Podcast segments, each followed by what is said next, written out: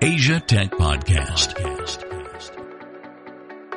Voice of the Asian tech ecosystem. I am talking to Steven Liu. Steven is from Singapore. He's an angel investor living in Fukuoka. Steven invests out of an entity called the Cosmic Cafe, of which he is a co-founder. Did I get that right, Steven? That's correct, Michael. Good morning to you. How are you this morning? You're good. So why don't you give us a little bit of background, just about how you even got to Fukuoka and how you started investing from an angel perspective in startup companies in Asia. Okay. Well, there are a lot of questions in there. Let's take it from how I ended up in Fukuoka. So my wife and I visited Fukuoka the first time in 2014. Okay. We came to Fukuoka to take a ride on a train that was going to nowhere. It was just circling around Kyushu Island. After the train ride, we took another walk around the city, stayed a few days, really fell in love with the place. And then we came back again a year later to do more sightseeing, get to know the people. But throughout this time, back in around about 2014, I've just left eBay, where I have spent almost 8 years as its Associate General Counsel for Asia. So at eBay, we obviously very much involved in technology. I had an opportunity to look at a lot of startups, got involved in quite a few mergers and acquisition. So when I left, my wife and I started doing a little bit of angel investment on the side. So that was back in 2014. What does that mean on the side? Because I just want to differentiate between what on the side means and what you're doing now, because it's slightly different, yeah? Yeah, it's definitely very different. So after I left eBay in 2014, I joined a consulting firm. It's a public affairs and communication firm. We basically help companies, organizations deal with all the external affairs challenges that they may have.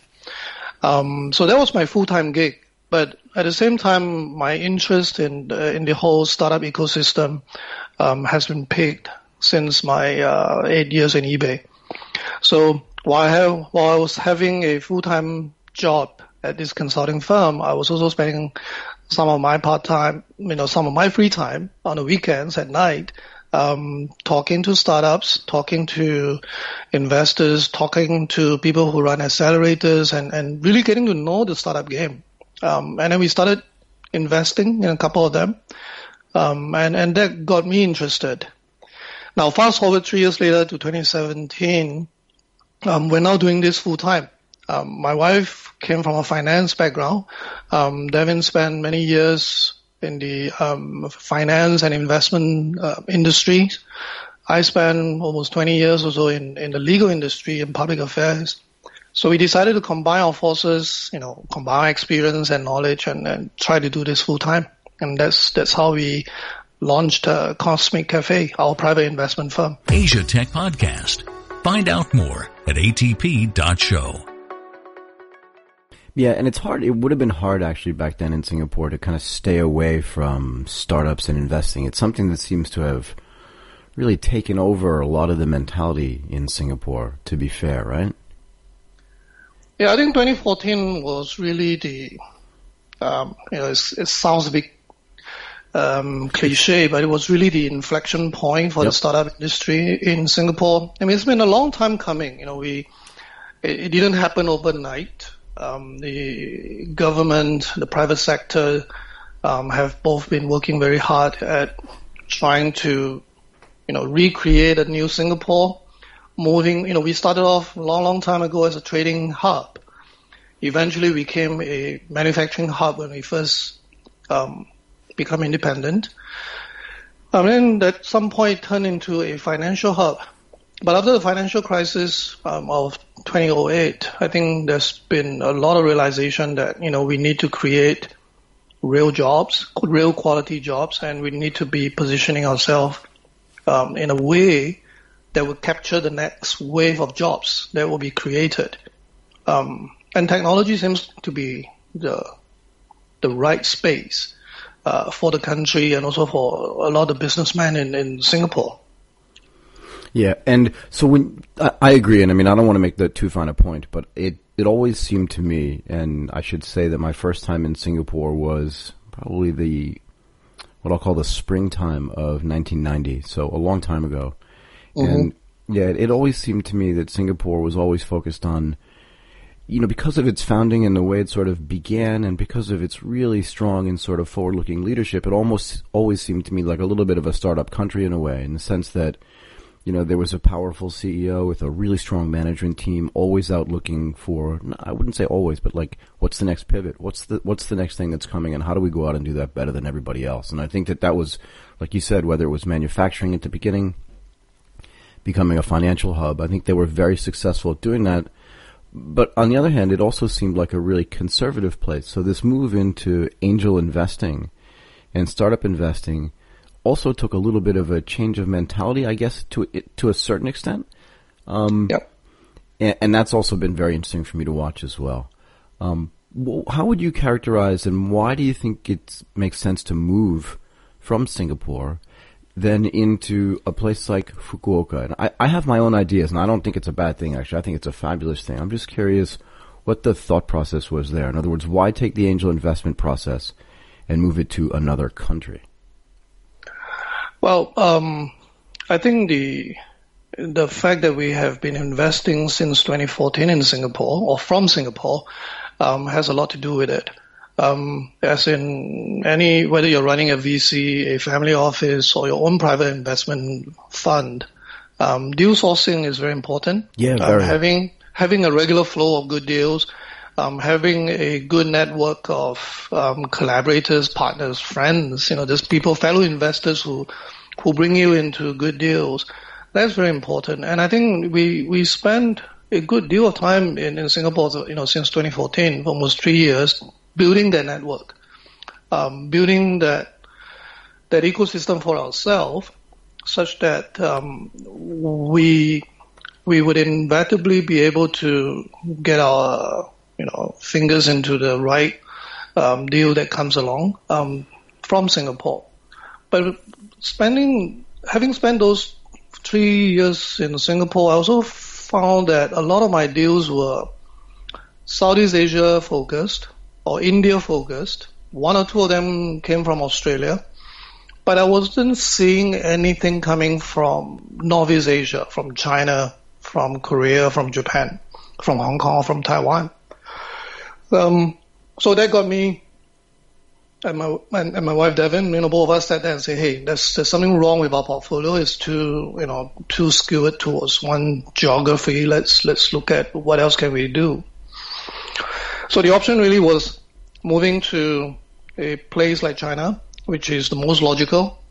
But we've been there and done that. You know, when we were much younger, we lived in different parts of China for more than 10 years. So then the next question was, okay, where else can we be close to the action but not really in the midst of the action?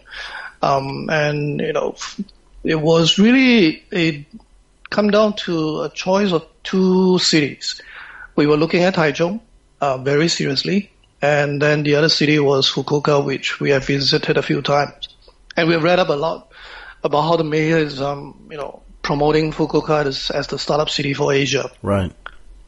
So when you plot the map, plot Fukuoka on the map, it's actually a pretty good location to be close to Japan, but not really, you know, too much sucked into the orbit of Tokyo and everything that goes on around there.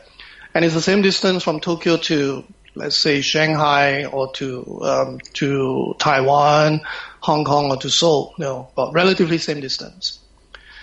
And then when we looked at that, we say, hey, maybe it makes sense. So that, you know, because we have a pretty stable deal flow coming in Singapore. We know the people there, both in government and also in business. Let's go to a new place to try to expand our reach a little bit. And that's partly why we decided to move ourselves to Fukuoka. Yeah, I mean, look, you know this, but I've been to Fukuoka twice in the last few months, and I just think what's happening there is amazing. And you just make so many great points. You know, I don't want to spend a lot of time talking about it, right, because that's not the focus here, but you do make some really great points about just its location, its geography, its, you know, style of life, and all the things about it. It's in Japan, but not too Japanese in a way. But so it's the closest Japanese city to the rest of Asia, so you get the benefit of that. And let's just say this too, and then we'll move on, because I have some other questions about what you've already just said. But also, the international airport is really usable, and it's, you know, 5 minutes away from the center of the city. So it's just such a convenient place to be. And I do find as well, look, I live in Bangkok, right? And I sometimes find I'm too close to the storm in a way, right? Yep. And I think that encompasses a few biases as well. And sometimes it's better to look at things from the outside, and it allows you to make better decisions. So it sounds like a fascinating choice to me, and probably a super good one, yeah? So yep. Can we back up for a second?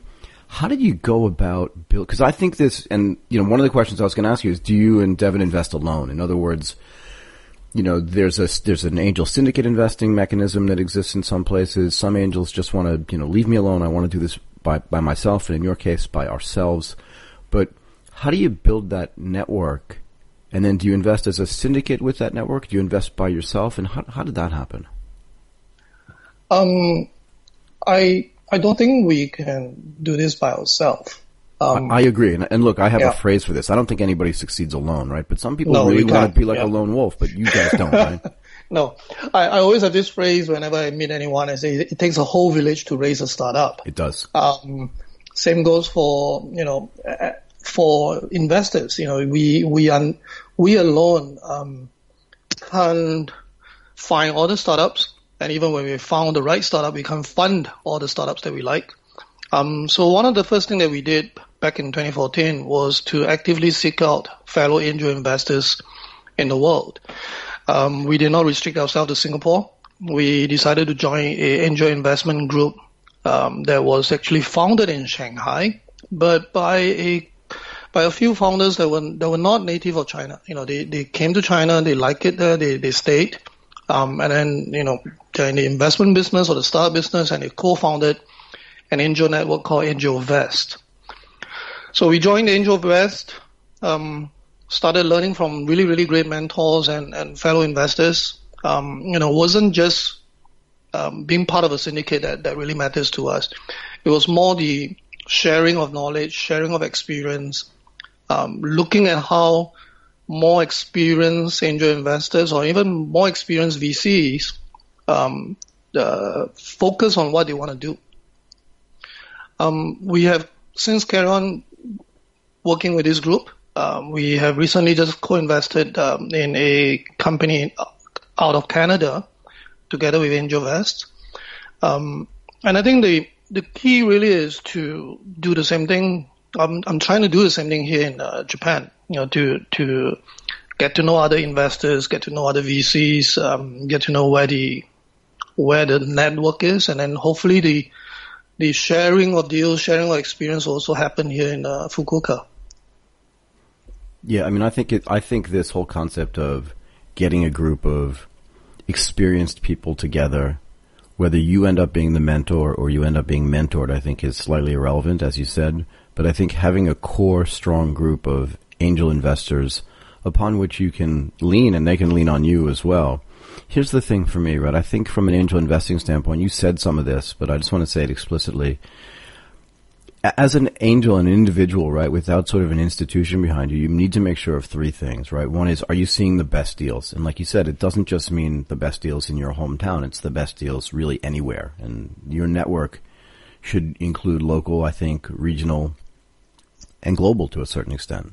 Yep. Because even if you're not investing in, you know, Tennessee, the person who is there and is investing there may be able to teach you something you hadn't considered before, just because of the difference in the investment climate in their geography. So that's the first thing is, are you seeing all the best deals?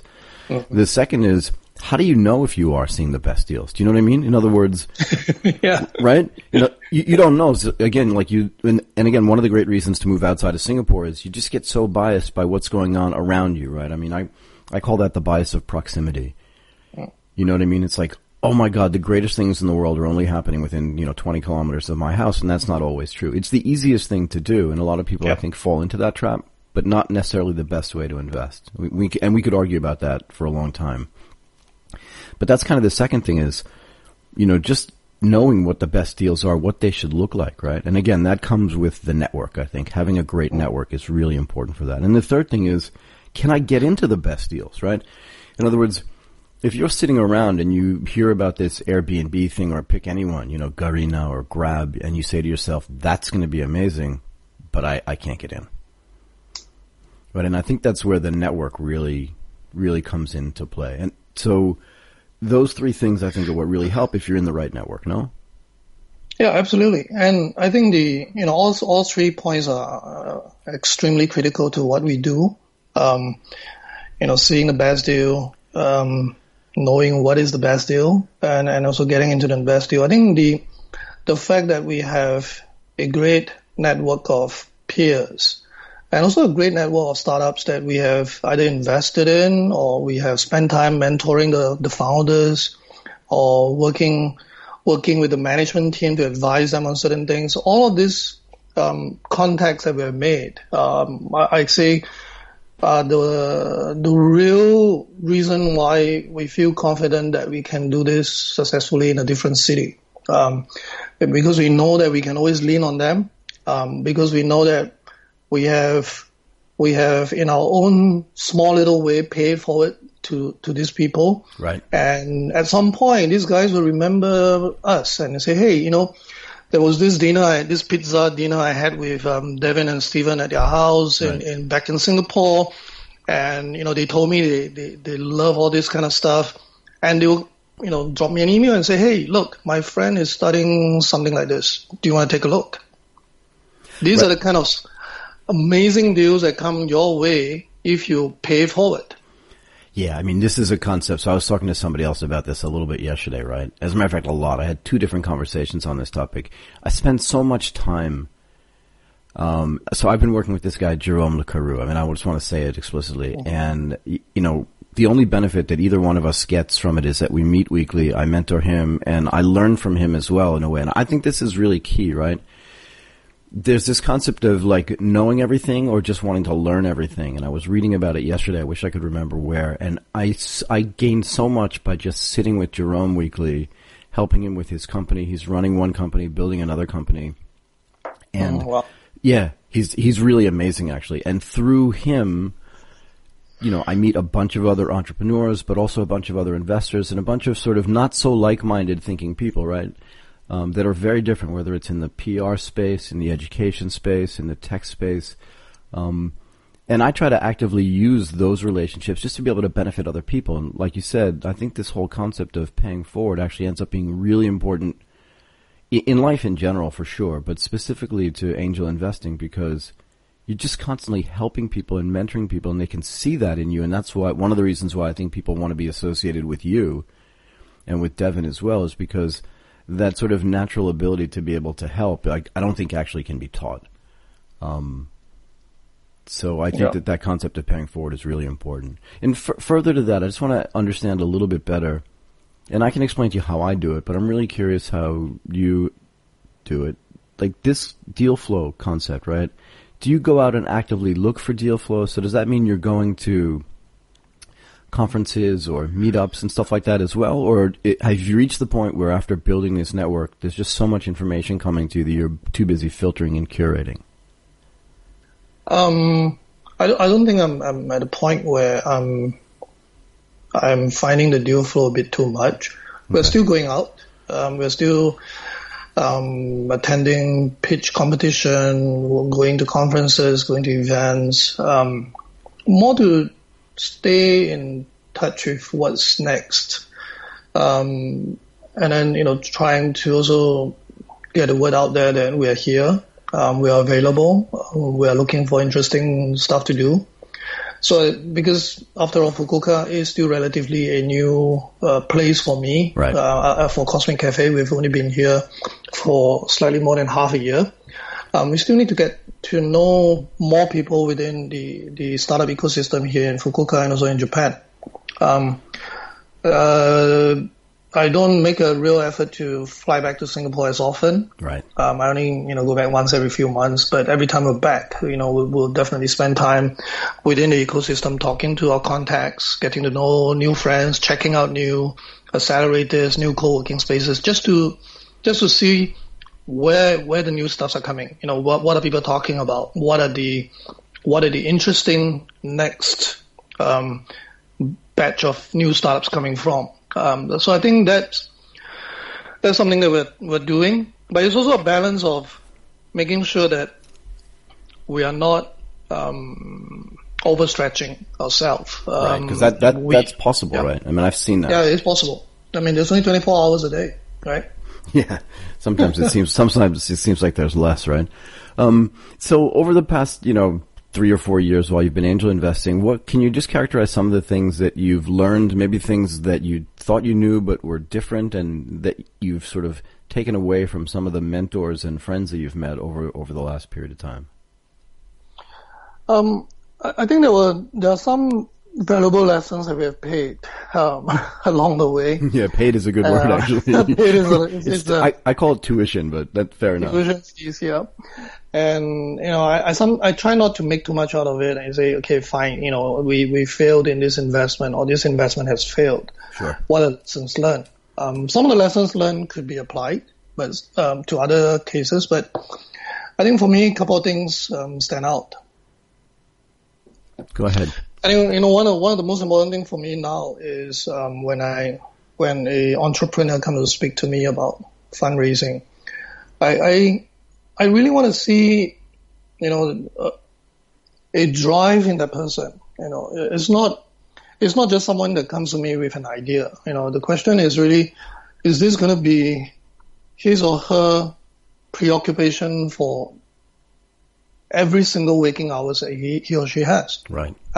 It's going to be so all-consuming. It's all about, I want to make this work. I think that kind of drive is very important for a startup to succeed. And I think of the startups that we've invested in and they failed, partly because I think the founders have too high regards of their idea. They think that the idea is unique. They think that they can just build it and it will come. But that's not true. No, it's not. You build something, you still need to go sell the damn thing. Right. I mean, look, ideas are free, right? Yes. And I think, and I always say this too, like nobody has a monopoly on the right idea. And your idea, and not you, Steven, but the general idea is not a new idea, right? It's just how can you execute this? And this, I think, gets back to what you were talking about. And that is just, are you completely preoccupied with it? And I actually think that's a better word then the word most people use is, are you passionate about it? Because having a passion about something, right? Like I have a passion about, I don't know, American football, but I'm not preoccupied with it. Yeah. Yeah. I mean, I've got a passion for yoga, but it doesn't mean I want to do yoga 24/7 exactly. or make money. I'm not thinking about it all the time. Right. I think that's something which, interestingly, I learned that lesson from one of my failed investment. And I also learned the lesson from advising, one of the biggest unicorn, a couple of the biggest unicorns in the world right now. I've got the good fortune of advising Uber when they first launched in Asia. Wow. And then subsequently, when my relationship with Uber ended, I also had the, good fortune of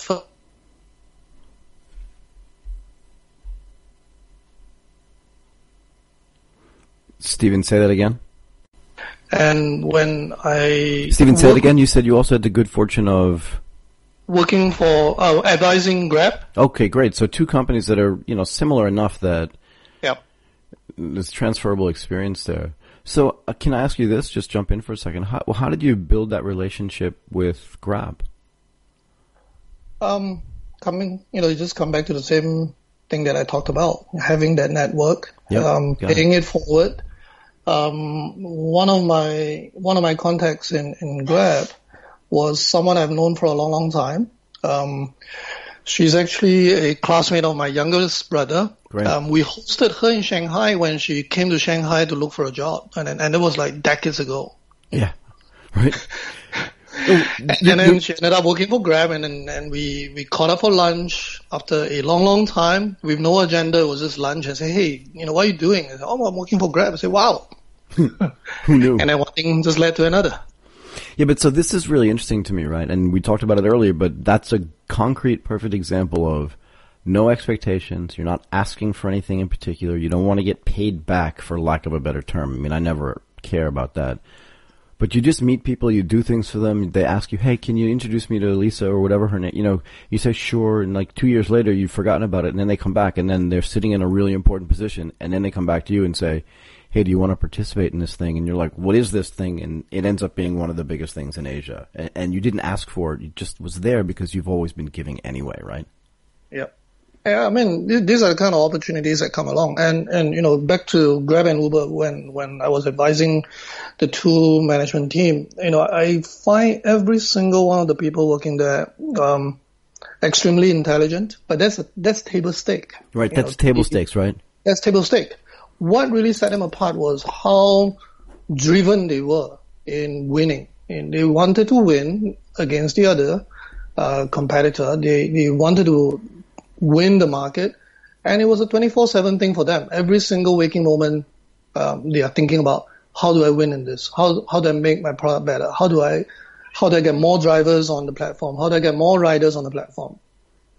So keep, without naming either company, because I'm indifferent. But what were the biggest challenges that you saw? So you're mentoring them or advising them.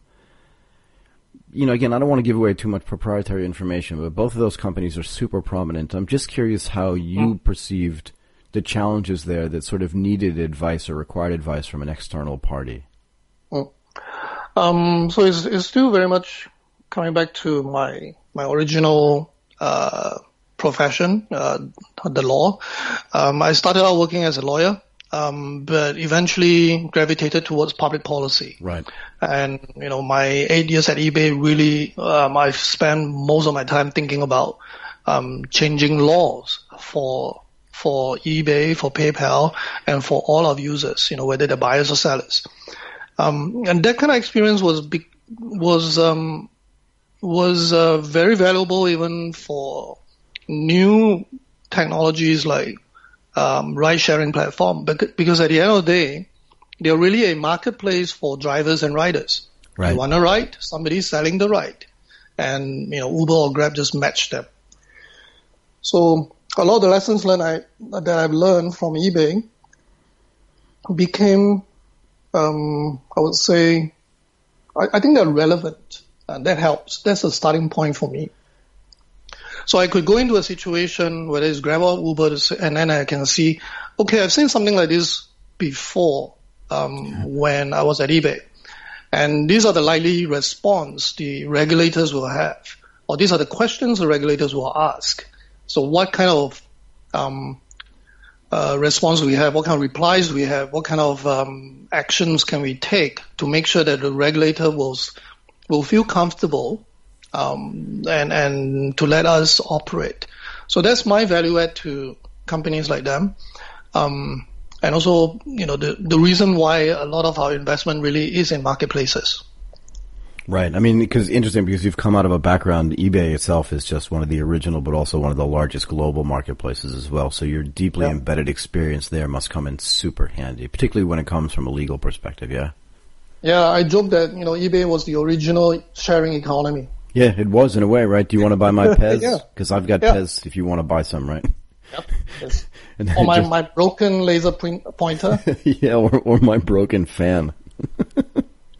So do you, once you see like a really good deal, you know, you and Devin sit down, like do you have a process, an investment process that you look for? I was talking to an angel investor yesterday, and this gentleman said to me, I pretty much know in the first like 3 to 5 minutes if I want to make an investment. Most of it's based on my gut feel, and I really just want to make sure that, as you said, that the management team or the CEO in particular is just like super invested in this idea and is preoccupied with it. But do you have more of a detailed process? I do actually.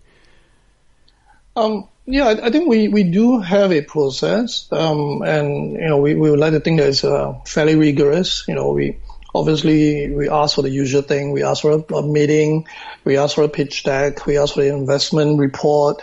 We want to look at the cap table if they have one. And then after that, after the meetings and all this, we go back and do our own due diligence. You know, we'll do our own research if we do not understand the space well enough.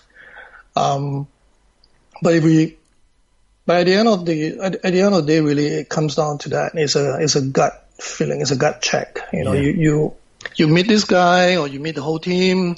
Talk to every single one of the co-founders, but the real litmus test really is that do we believe that this team will have the drive, the determination to keep going even when they run out of money, even when they hit a major wall, will they figure out a way to get around it? That's what really matters for us. Yeah, I mean, I try to tell, I like this, even when they run out of money, I try to tell entrepreneurs this all the time, like no individual day is fatal, right? I mean, it is though, and it's something that actually I live by. It's like you wake up and it just feels like everything has gone wrong and that it's over, everything's over. And yet there is, if you have a great idea and you really can execute well, I really believe that there's a solution in most cases. And if there isn't, then it's just, you know, just cut bait, right? It's just time to get out. But if there is a solution to whatever today's problem is, just solve it and move on. It's just forward progress is like 90% of success as far as I'm concerned. Yep. Right. So when you guys do invest in syndicates, do you invest out of one entity? In other words, do you combine all the investments into one so that the cap table itself remains clean still, or are you investing with 5 or 6 different people and then 5 or 6 different people sit on a cap table? We've done both. Okay. It really depends a lot on both the syndicate or the network and also on the entrepreneurs themselves. I mean, some entrepreneurs would prefer that, you know, the cap table is simple. And then they will say, hey, look, can 5 of you come in together as a syndicate to do this? So we've done both, and we're kind of, we're easy either way. We're not particularly perturbed, as long as all the legal documentations are figured out. So you also mentioned, though, that you go and you do your due diligence on a sector when you're thinking about this investment process, right? Has there been anything new recently where you've had to do like a little bit of extra work, things that just, I don't want to say didn't make any sense, but were just so new that they required work because you didn't have a paradigm or a framework within which to look at them?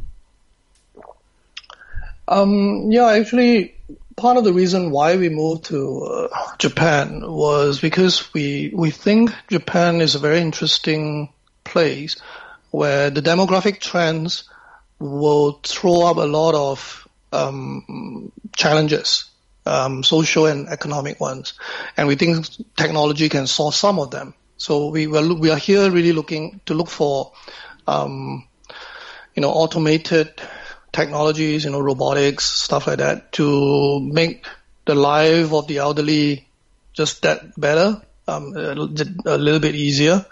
We're also looking at areas in medical technology where, will address the more common ailments and challenges that older people will have, whether it's dementia or, other cardiac problems that they have. So one of the interesting things that came out during our search for this kind of technology was we looked at a startup that was trying to figure out how to make dementia patients' life slightly better. So obviously we know nothing about that area. It requires us to spend almost 2 to 3 weeks just reading up on everything that's about dementia, and then talking to as many people as we can find who know a little bit more than we do. So that's the kind of work that consumes our time, which, when I look at investment companies or funds that say they have a spray and pray strategy. Right. I wonder how they do it. Well, they don't. I mean, oh gosh, you've just opened a can of worms for me, right? Because look, one of the big benefits to me of being an angel investor, but just being an investor in general, is that I get to learn a lot, right? So you would never, I'm going to generalize, right? I'm going to get some things wrong here. I'm going to generalize a bit, but like you would never have the opportunity, just being a regular person, to learn about dementia and health technology and how to deal with the aging population in Japan if you just continued in your regular job, right? Yep. Doing public policy law, or Devin just working in the financial services industry, right? And myself, the same thing. And yet I think actually one of the greatest things about being an angel investor is you kind of get to pick and choose what you want to learn about, right? I mean, that's what makes it so much fun for me is that, like I said, I sit and I talk to Jerome, and Jerome runs a business in the education space, but he's also starting something in kind of the working space as well. And I just get to talk to him and meet the people in that space, which I would never meet otherwise. And I learned so much about it that I can then later bump into somebody else and have just a knowledgeable conversation about it. And the same thing for you, right? It's absolutely amazing. So a lot of my friends back in Singapore asked me, why in the world did I pick Japan when Devin and I both do not speak the language? Right. We say, hey, look, what's a new challenge? I used to be I learned computer coding when I was in middle school. I learned a whole bunch of different languages just to get the computer to work. So I figured, hey, why can't I learn a new language to get my brains to work? It's not that hard. Understand. Yeah, it's not that hard. It's just not, and you're already multilingual, right? I mean, I don't know this for sure, but you probably speak Mandarin as well. You speak English, and if you can code, that's another language. You're probably not afraid of math. Like all these things are languages, right? And I'm never afraid to go into a new situation where I don't speak the language because I feel like it's not easy per se, but boy, it's not that hard. Yeah. Yeah, and the amazing thing is that we actually got interesting validation from doing the research into this dementia-related startup. We found out that we found some medical research that says that if you really want to slow down or reduce the risk of getting dementia as you get older, one of the best things you could do was to learn a new language because it actually forces new synapses to form in your brain. Wow. Yeah, that's what, that wouldn't have happened if we had not looked at that startup. Yeah, I mean, I think we can all benefit from a few more synapses firing in our brains. Maybe I'm just talking to myself, but yeah, for sure. So what is your view? You said earlier, I just want to go back to this. You said earlier, you wonder how people do this sort of spray and pray type of investing. Do you want to talk a little bit about your philosophy around that versus what I like to consider much more curated? I like to call it the Pixar of investing, right? Pixar maybe makes, or used to before when it was private, would make one movie a year and it would just make $1 billion, right? Because people used to say that the movie business was really hard. It was hit driven, that you had to make 10 movies to get one good ones and that one movie would pay for the other 10 that you knew were going to fail. And I kind of look at the venture capital, or let's just say the startup investing world, the same way. And I like to think actually that it can be curated, right? And if you look at some of the best investors in the world, they definitely don't fail on a percentage basis as much as others do. So what's your view on, spray and pray versus I'm just going to be much more concentrated, but much more sort of curated? I lean towards the side of being focused. I know online marketplaces. I know payments. Devin and I have spent, quite a long time investing in public equities. So even then, we only focus on a few companies. We are both very strong believer of what Warren Buffett has advised in terms of investment strategies. Invest in things that you know. Right. If you can't explain it to your grandmother, what's the point? You probably don't know what the hell you're talking about. Right. So I like to, when it comes to angel investment, it's the same. It's part of our portfolio of investment. It would therefore follow the same investment strategy. We invest in stuff that we understand, invest in stuff that we know, and we want to invest in stuff that we can explain to our grandmother very easily in 3 minutes what exactly is happening. Yeah. That allows us to improve our batting average. I think if you do a spray and pray kind of strategy, maybe out of the 200-300 that you invested, one or two of them turn out to be unicorns, and then that's fine. You will cover all the losses of the rest of the 199. But I also think that's not efficient use of our time and not efficient deployment of capital. Exactly. So that was I preferred. Yeah, that was going to be my point. Sorry to interrupt you, but that was going to be my response. Was that whether it's efficient use of time or not is interesting to me, but it's a very inefficient use of capital to me. So I could sit across the table with someone who's spraying and praying and just say, because you can make. In other words, you could make 999 investments and all of them could fail if you're spraying and praying, right? If you're not doing the right work and if you're not following your tenets, which say invest in what you know. And yeah, maybe that 1,000th investment turns into Airbnb, but what if you don't get to the 1,000th one? And then in reverse, what if your first one ends up being the one that was, the super success where you made 400 times or 1,000 times your money? What were you doing with the other 499? Like, it just doesn't make any sense to me. Yep. Doesn't make any sense. And I think a lot of it is because a lot of I call them fund managers, right. who adopt this type of strategy, they're playing with other people's money. Yeah, exactly. I'm investing my own or our own money. Correct. Yep. No, I get it. I have to be very efficient in how I deploy my capital. Yeah, I mean, you have to be by definition. And I think, look, there was no one, this is really an obscure reference, right? But when I joined Wall Street in 1987, there was an off-Broadway play called OPM. Okay. And that OPM stood for Other People's Money. Yep. And that entire sort of 3-act play off Broadway was just making fun of investment bankers and traders because they weren't playing with their own money. And I think you make a really great point. When you're not dealing with your own resources, right? Whether it's money or natural resources, you know, you can be as cavalier as you'd like, and you can have, you know, the silliest investment theories as well. And you can actually put statistics around it to say why it's the right thing to do. Yep. But the reality is, if it's not other people's money, if it's your own capital and your own resources, you're going to be super efficient in the way you deploy them and also super smart about the way you think about investing them. Yep, absolutely. And you know, that's also part of the reason why we have declined to take any investment. Yeah. We have, where people approached us and say, hey, look, you guys seems to be onto a good thing. Can right. Can we invest in Cosmic Cafe and you help us invest? And we've told them no. I said, look, if there's good deals that I'm personally putting some money in, I will let you know. Right. You know, and then if you want to join, fine. But that's ultimately, you know, your money, and then you manage it and you decide.